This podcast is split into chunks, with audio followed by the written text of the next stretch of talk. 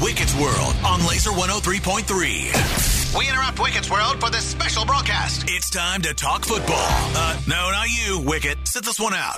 This is Hike Check with Laser Football Experts Heather and Lee. Yep, Wicket's wife. A football-y podcast on Laser 103.3. Powered by S&C Automotive, your best option for remote starters, online at scautomotive.com. Hike Check. Back. Hike Check's back. Back again. And for 1 week, thank God the Cyclones aren't. Hello, Lee. Rude. Really, Heather?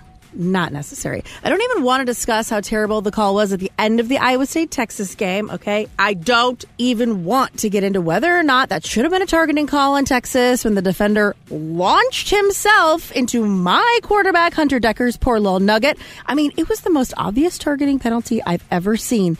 But no, I don't want to talk about it. So you don't want to talk about it? Absolutely not. And I don't want to talk about the horrible fumble call from the officials that they didn't even review.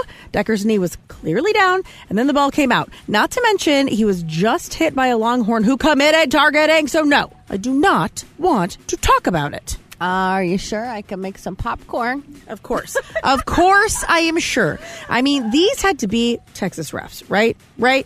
Not Big 12 refs. They had to be wearing that ugly burnt orange under their black and white stripes.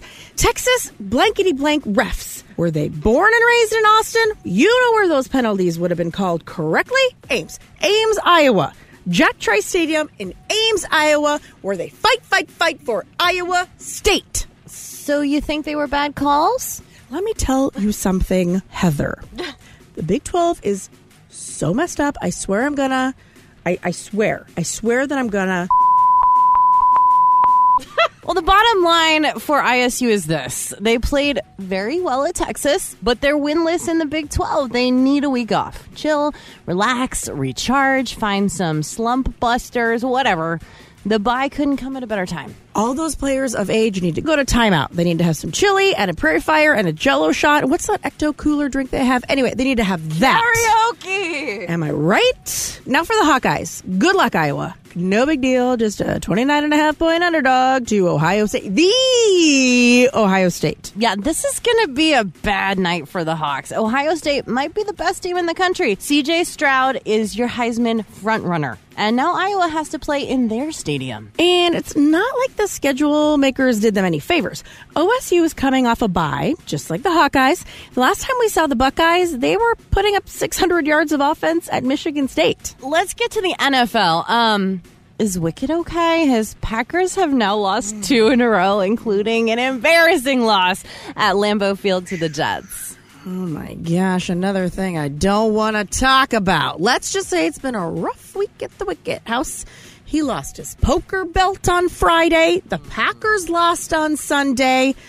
It's been rough around here, okay? Well, now they play the Commanders in D.C. without Carson Wentz, and somehow I think it's actually addition by subtraction for Washington, who has got to be affected by the cloud of Daniel Snyder hanging over them. Shout out to Indianapolis Colts owner Jim Irsay for saying what every other owner isn't saying out loud. It's time to get Snyder out of the NFL. Am I right? Moving to the Cowboys, who finally lost with Cooper Rush at quarterback last week. Dak should be back this week, and it's a nice warm-up for dem boys with the Lions and their historically bad defense coming to town. Oh, and by the way, we can't forget, shout out to Laser Hellraiser and Detroit Lions fan Rocky, who made a bet with Wicket. Excuse me?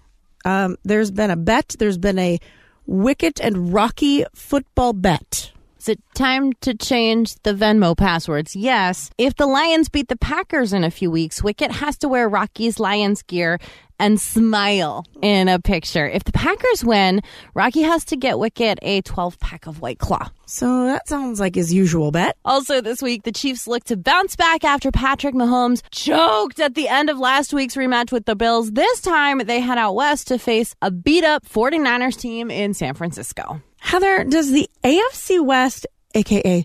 the toughest division in football, make any sense? Seriously, I still think it's Kansas City's division, but they lost at home last week. The Chargers don't look, air quote, right, since Justin Herbert hurt his ribs.